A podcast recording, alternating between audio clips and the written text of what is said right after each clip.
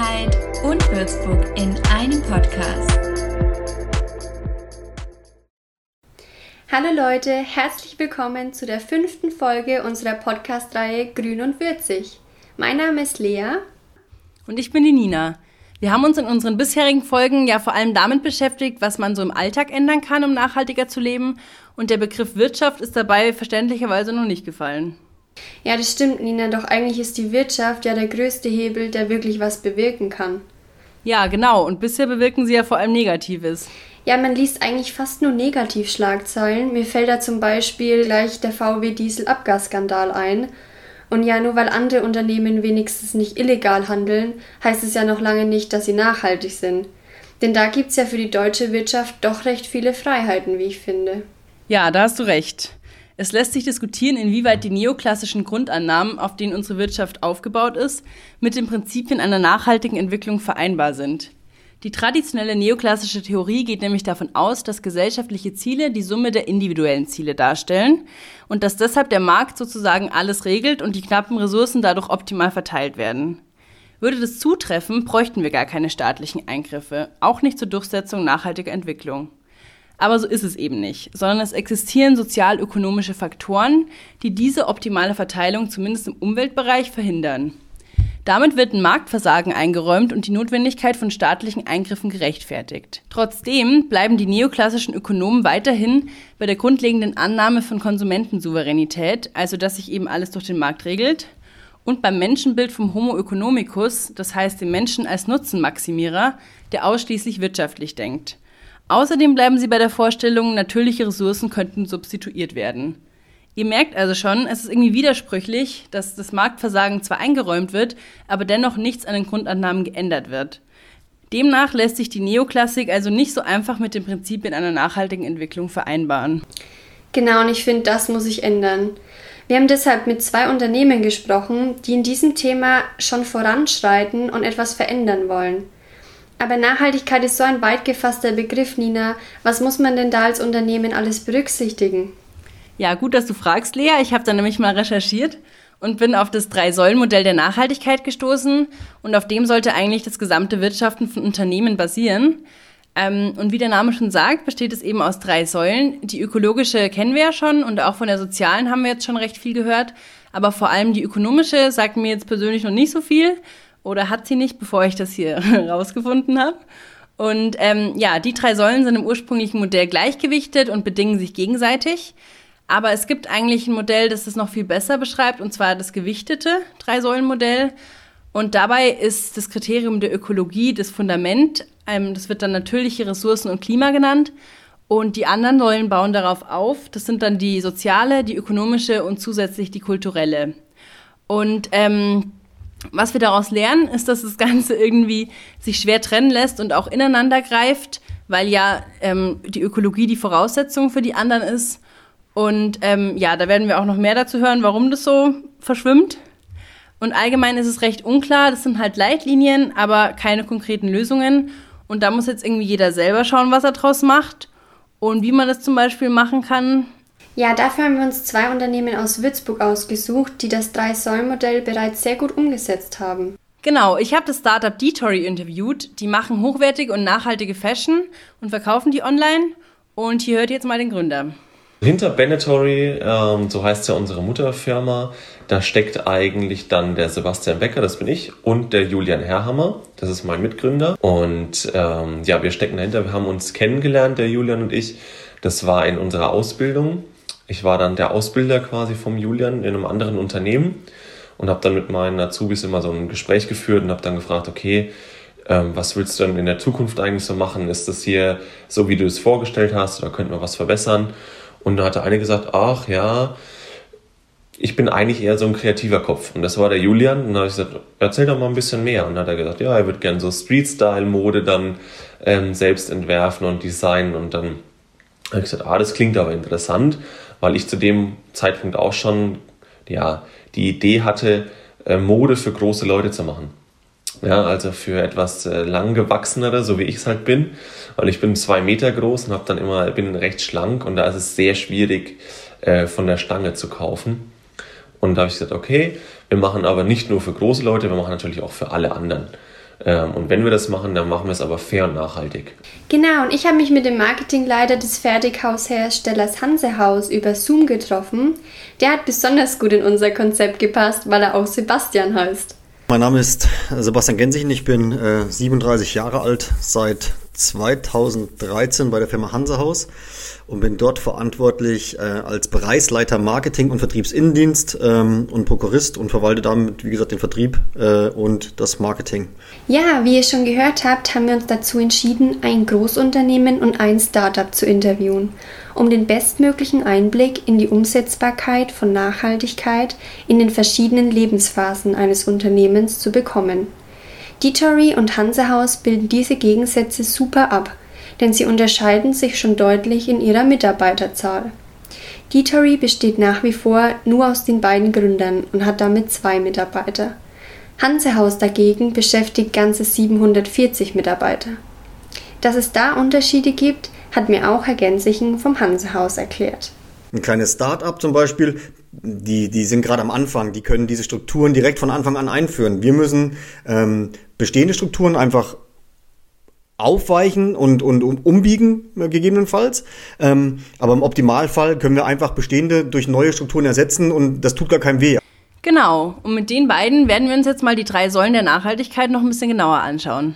Ja, unter der ökologischen Nachhaltigkeit können wir uns ja wahrscheinlich alle am meisten vorstellen. Dabei geht es um den Klimawandel, den Verbrauch nicht erneuerbarer Ressourcen, die Übernutzung erneuerbarer Ressourcen und die menschliche Gesundheit. Ein paar Beispiele, dem entgegenzuwirken und ressourcenschonend zu wirtschaften, liefert uns jetzt der Marketingleiter vom Hansehaus.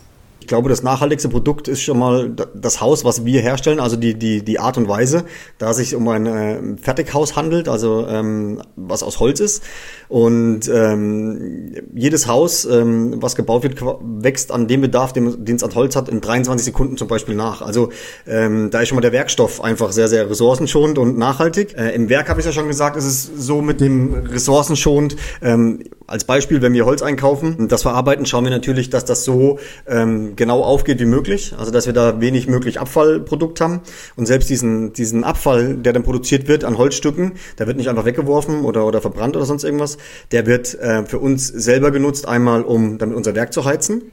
Oder äh, wir produzieren daraus Brackets, die unsere Mitarbeiter zum Selbstkostenpreis quasi kaufen können und dann daheim damit heizen können. Dann das Produkt eigentlich von Anfang bis Ende, dass jeder Baum, sage ich jetzt mal, der für das Produkt Hansehaus dann oder das Haus Hansehaus ähm, verwendet wurde, eigentlich möglichst verwertet wurde. Oder wir hatten eine Aktion, da habe ich alte LKW-Plan, die äh, entsorgt werden sollten, weil die nicht mehr tauglich waren, auf dem LKW zu lassen. Die habe ich zu einer Firma geschickt in die Schweiz und habe daraus äh, Geldbeutel und Schlüsselanhänger äh, machen lassen.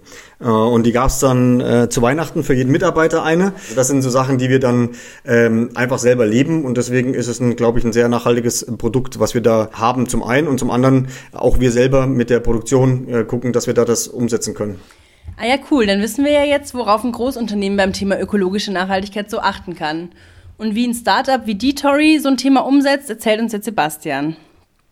Also ökologisch natürlich ähm, gucken wir, wie unsere Sachen angebaut worden sind. Für uns war es also extrem wichtig zu wissen, wo kommt der Rohstoff her. Ja, das heißt, ähm, wer baut es an, wie wird es angebaut vor allem, das ist ja immer der Knackpunkt. Ähm, und wie sind dann auch schon, ja, das fließt dann so ein bisschen über die soziale Nachhaltigkeit, wie werden die Leute bezahlt, die es anbauen. Ja, ähm, also wir haben eigene Baumwollfelder, wo unsere Sachen produziert werden. Äh, in, in Kenia, im Norden von Kenia. Und es sind dann ganz kurze Transportwege, wo es dann weiter verarbeitet wird äh, in, in Tansania dann. Also so ist dann die Sache. Und äh, wir haben keine künstliche Bewässerung, keine künstliche Düngung. Das ist alles natürlich. Äh, es ist alles nachhaltig wirklich auch, weil es dort Regenzeiten noch regelmäßig gibt. Das heißt, du brauchst keine künstliche Bewässerung. Das ist extrem wichtig, gerade bei Baumwolle. Die braucht auch viel Wasser. Das wird uns immer so äh, versucht anzukreiden, aber es äh, greift leider nicht bei uns, ja. Ähm, und zusätzlich können halt dann die Bauern, die dort das Ganze machen, eben auch noch ihre Sachen für ihr Dorf damit anbauen und damit auch ihre Familie ernähren. Ja, das ist auch immer ganz wichtig. Das ist halt ziemlich cool. Ja, richtig gut, Nina, aber er hat doch jetzt auch schon von der sozialen Nachhaltigkeit gesprochen, oder? Das stimmt. Wie vorher schon gesagt, gehen die ja Hand in Hand. Ähm, und wenn wir jetzt schon mal dabei sind, können wir auch gleich uns mal die sozialkulturelle Säule ein bisschen genauer noch anschauen. Dabei dreht sich alles um die Würde des Menschen, also um eine gerechte Einkommens- und Vermögensverteilung, um Chancengleichheit und globale soziale Sicherheit. Worauf Unternehmen in dem Hinblick also Wert legen sollten, ist eine faire Bezahlung aller Beteiligten der Produktionskette, keine Zwangs- und Kinderarbeit und gemeinwohlorientiertes Handeln.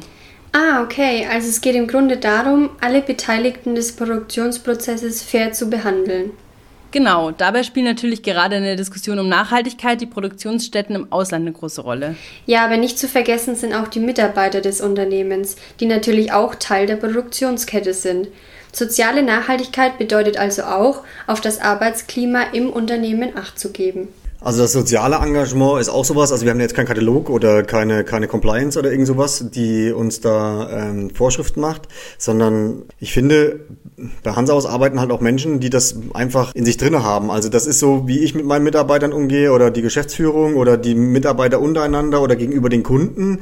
Ähm, ich finde, da fängt halt solche soziale äh, Nachhaltigkeit äh, schon mal an, weil so wie ich es vorgebe, so soll es halt auch nach außen äh, gelebt werden. Wir schauen schon sehr, dass die Mitarbeiter sich bei uns natürlich wohlfühlen und gucken auch, dass wir denen ein paar Benefits ähm, bieten können. Also das, was möglich ist oder was geht immer mal wieder, ähm, machen wir auch. Also das, Sie haben schon ein paar Punkte gesagt. Also das Homeoffice ist eins. Leute kriegen bei uns ähm, Urlaubsgeld, die kriegen 13. Monatsgehalt, die haben 30 Tage Urlaub. Wir machen jedes Jahr eine riesengroße Weihnachtsfeier, dieses Jahr leider nicht.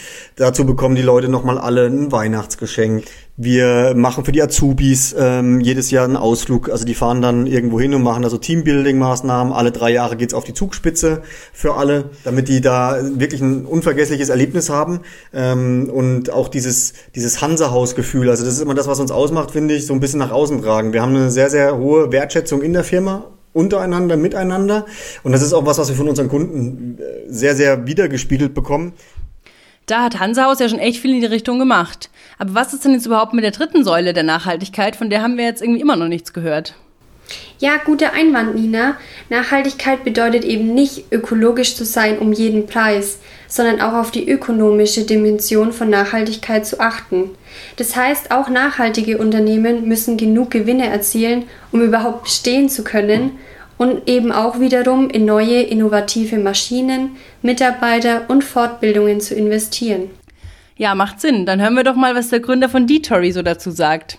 Ähm, natürlich müssen wir auch Gewinn machen, weil sonst gibt es uns nicht mehr. Also einen gewissen Teil werden wir auch daran verdienen müssen, ähm, weil sonst kennt man, sieht man jetzt gerade, was passiert, wenn man nichts annimmt, dann gibt es Kurzarbeit und dann müssen wahrscheinlich sehr viele Firmen schließen. Das ist das Problem.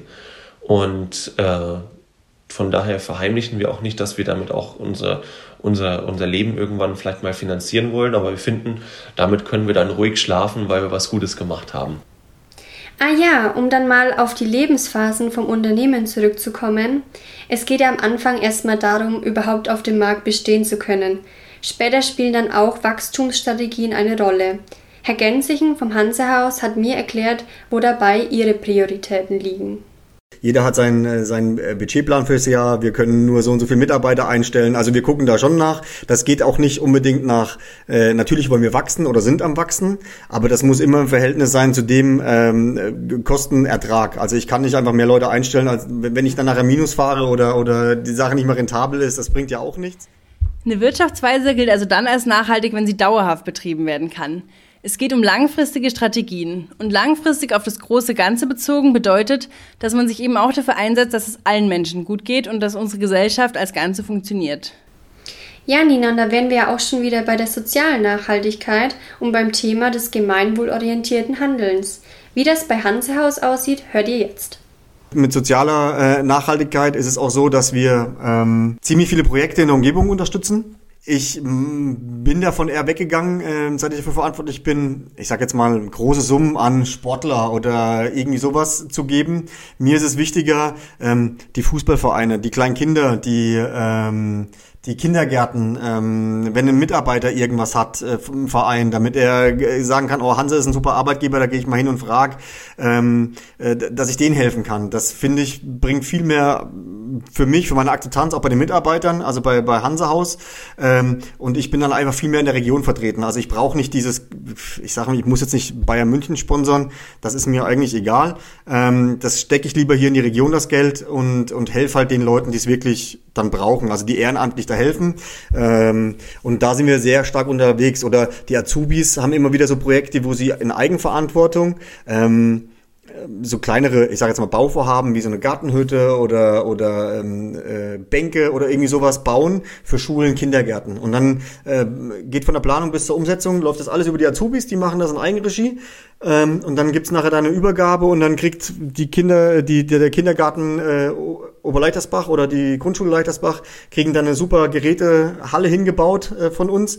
Ähm, die Azubis haben ein praktisches Projekt und die Schule freut sich, dass sie dafür nichts äh, bezahlen muss und dann eine tolle äh, Halle hat, wo sie ihre ganzen Sachen reintun kann. Wie wir wissen, hängen die Säulen ja stark zusammen und überschneiden sich sogar teilweise. Deshalb könnte man das Thema jetzt sowohl in die soziale als auch in die ökonomische Dimension von Nachhaltigkeit einordnen. Und da hat mir Sebastian von Detory auch noch erklärt, was die denn für das Gemeinwohl tun. Genau, wir haben eine eigene Währung äh, ins Leben gerufen. Das sind unsere Ds weil wir Detory heißen und Deed heißt die Wohltat und Tory kommt von Factory, also die Wohltatfabrik. So setzt sich unser äh, Slogan quasi zusammen, genauso wie unsere äh, unsere Pyramiden, die sich in der Mitte küssen, wo der Strich in der Mitte ist, das ist ja unser Logo, ähm, kommt von der Maslow'schen Pyramide. Und da ist es eben wichtig, dass diese Grundbedürfnisse gedeckt sind. Und deswegen arbeiten wir auch mit ähm, ja, Hilfsorganisationen zusammen, und schauen, dass es eben nicht nur uns gut geht, sondern eben auch anderen gut geht. Das ist extrem wichtig bei uns. Ja, cool. Ich kann mir jetzt schon viel mehr darunter vorstellen, was der Begriff Drei-Säulen-Modell der Nachhaltigkeit überhaupt bedeutet und auch wie ein Unternehmen diese sehr weit gefassten Leitlinien, wie ich finde, konkret umsetzen kann. Dazu haben wir echt viele Beispiele aus der Praxis gehört. Ja, das ist auf jeden Fall viel klarer geworden. Ich finde, da sollte man als noch nicht nachhaltiges Unternehmen jetzt eigentlich schon überzeugt sein und aus, allein aus moralischen Gründen auf Basis der Leitlinien handeln. Ja, das stimmt, Nina, da muss ich dir auf jeden Fall zustimmen. Aber zusätzlich dazu profitieren Unternehmen tatsächlich noch aus vielen weiteren Gründen von nachhaltigen Wirtschaften. Genau, und zwar zum einen durch die Antizipation von Regulationen durch die Regierung.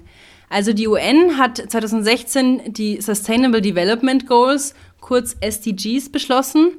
Und das sind 17 Ziele, die sich um Maßnahmen zur Sicherung von Frieden, Ernährung, Wasserversorgung, Bildungschancen und um viele weitere elementar wichtige Herausforderungen drehen. Das erste Ziel ist dabei zum Beispiel Armut in jeder Form und überall beenden. Und Priorität 2 hat Ernährung weltweit sichern. Ihr seht also schon, das sind sehr große Ziele, die natürlich kein Land alleine erreichen kann, sondern auf dessen Erfüllung die ganze Welt hinarbeiten sollte. Ja, und das heißt, jede Regierung wird früher oder später neue Regulationen und Gesetze erlassen. Ja, es liegt also im Eigeninteresse der Unternehmen, jetzt schon diese Regulierungen zu antizipieren und ihr Unternehmen vorausschauend nachhaltig zu konstruieren oder rekonstruieren. Denn irgendwann werden sie durch diese Vorschriften sonst dazu gezwungen. Oder sie haben Pech gehabt und können eben mit den Wettbewerbern, die sich auf Nachhaltigkeit umgestellt haben, dann nicht mehr mithalten. Ja, und wenn wir schon beim Thema Wettbewerber sind, es gibt ja heutzutage auch eine immer größere Nachfrage nach Nachhaltigkeit. Man könnte schon fast sagen, es ist ein Trend am Markt. Ja, Nina, das stimmt. Man kann es also nicht nur wegen den Regulationen nicht mehr bringen, nicht nachhaltig zu sein, sondern auch wegen den Kunden und der Konkurrenz. Das hat mir auch der Marketingleiter vom Hansehaus bestätigt.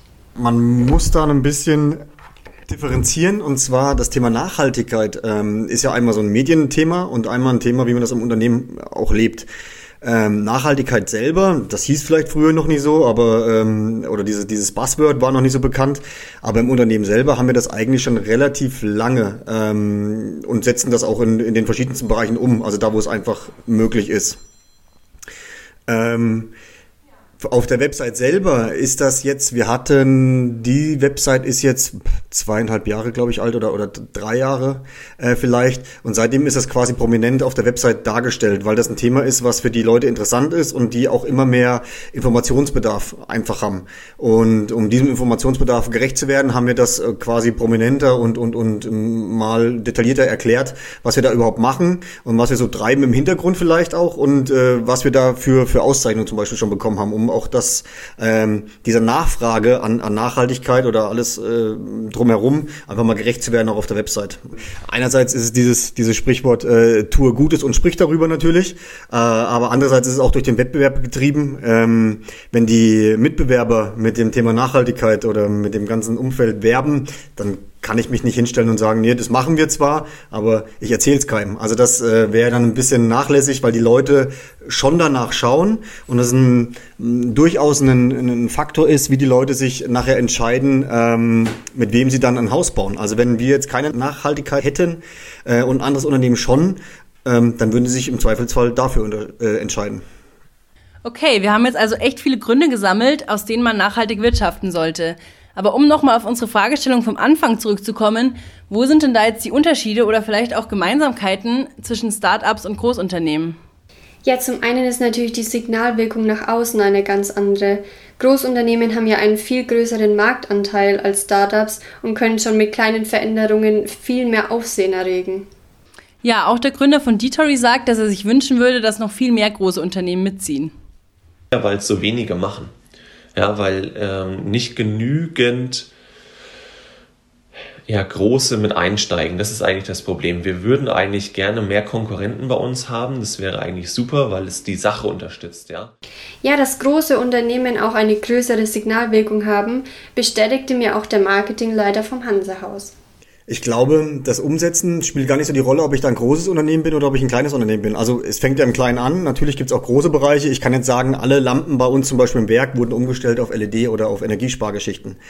Ähm, oder wir, wir ähm, heizen mit unseren eigenen Abfällen quasi oder stellen da äh, Briketts daraus her.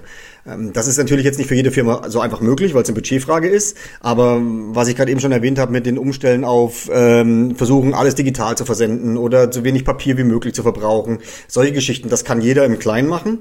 Ähm, was halt besser ist bei einem großen Unternehmen, glaube ich, ist einfach die Signalwirkung nach außen. Also wenn hm, eine Firma wie Hansehaus da mit gutem Beispiel vorangeht und ähm, das lebt, äh, dann nehmen das die Leute wahrscheinlich eher wahr. Okay, da haben wir jetzt gleich noch ein paar weitere Punkte gehört. Zum einen spielt natürlich das Budget eine Rolle, aber grundsätzlich ist der Marketingleiter von Hansehaus also auch der Meinung, dass auch kleine Unternehmen was tun können. Ähnlich sieht es auch Sebastian von Detory. Ja, ähm, ich sag mal, jeder kann einen kleinen Teil beileisten oder beisteuern zu dieser Nachhaltigkeit oder zu dieser Fair Fairness. Man muss es nur wollen. Ja, man muss, man muss halt schauen, auch bei größeren Unternehmen ist das ohne Probleme umsetzbar. Ähm, da muss man eben nur schauen, okay, was habe ich eigentlich bei mir? Und da muss man vielleicht auch mal gucken, was gibt es eigentlich auch alles. Also als wir mit dem Thema neu angefangen haben, äh, haben wir uns da intensiv eingearbeitet und haben geschaut, okay, an welchen Schrauben kann man eigentlich drehen? Und man kann wirklich, egal bei was, man kann immer an irgendwas drehen. Ja, Nina, was mich jetzt noch interessieren würde, wie sieht es denn eigentlich mit den Preisen aus? Mit Nachhaltigkeit verbindet man ja immer eher teuer und billig scheint es schwer umsetzbar zu sein. Was hat denn da der Gründer von Detory dazu gesagt? Das habe ich mich auch gefragt. Bei Detory gibt es so ein nachhaltiges T-Shirt tatsächlich schon ab 10 Euro. Und das hat mich auch echt überrascht, wie das möglich ist. Aber hören wir doch mal, was Sebastian dazu sagt.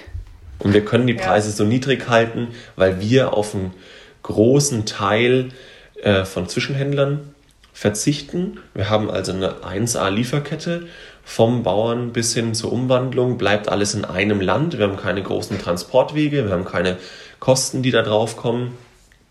Und dann wird es einmal quasi zu uns rübergeschickt.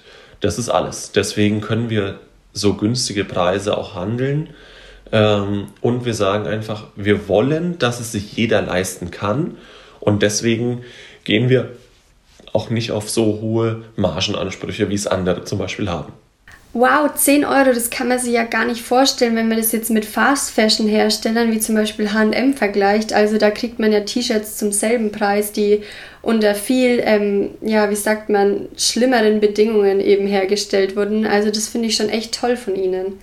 Ja, beim Thema Hausbau sieht es natürlich ein bisschen anders aus. Also da ist preistechnisch natürlich viel Luft nach oben. Und Herr Gensichen hat erzählt, dass sie bei Hansehaus da so eine Art Mittelweg gefunden haben.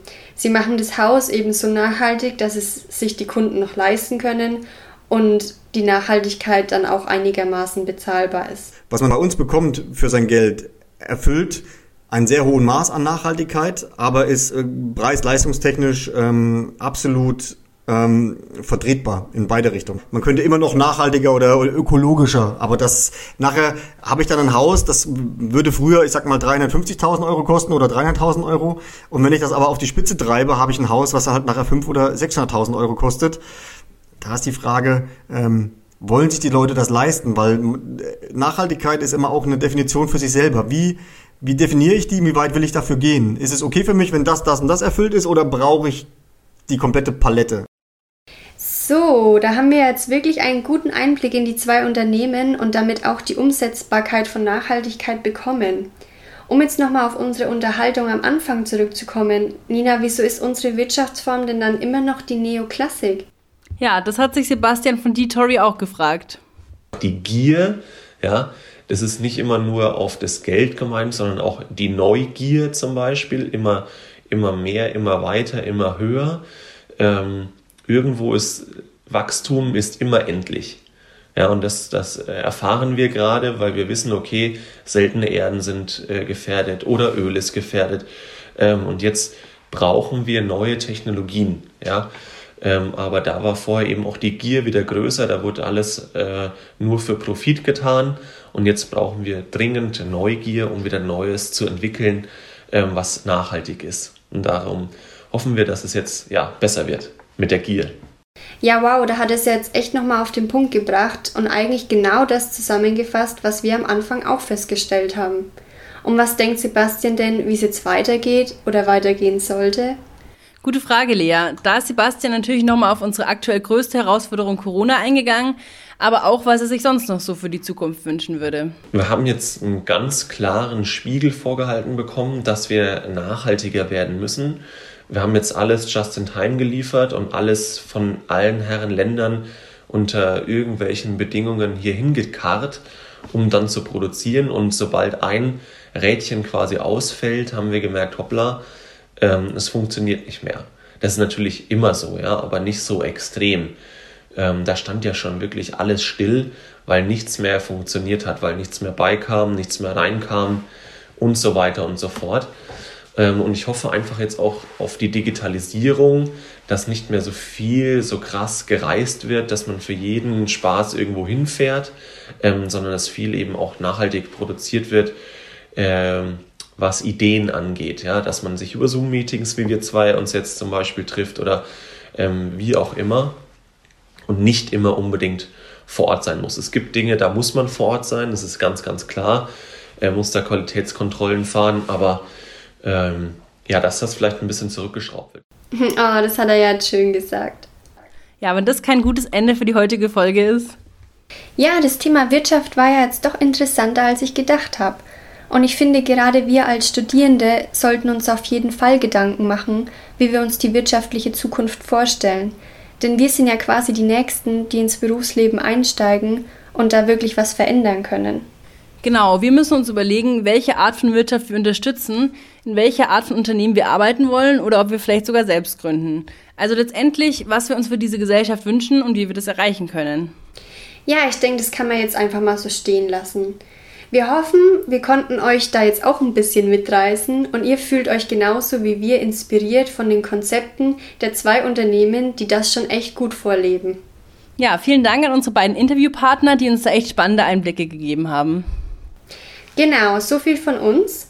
Dann wünschen wir euch jetzt erstmal frohe Weihnachten und schöne Feiertage. Und ihr könnt euch jetzt schon mal den 7. Januar im Kalender anstreichen. Da kommt nämlich unsere nächste Folge mit dem Thema Kleidungsupcycling raus. Also stay tuned, genießt die Zeit und bis bald. Tschüss!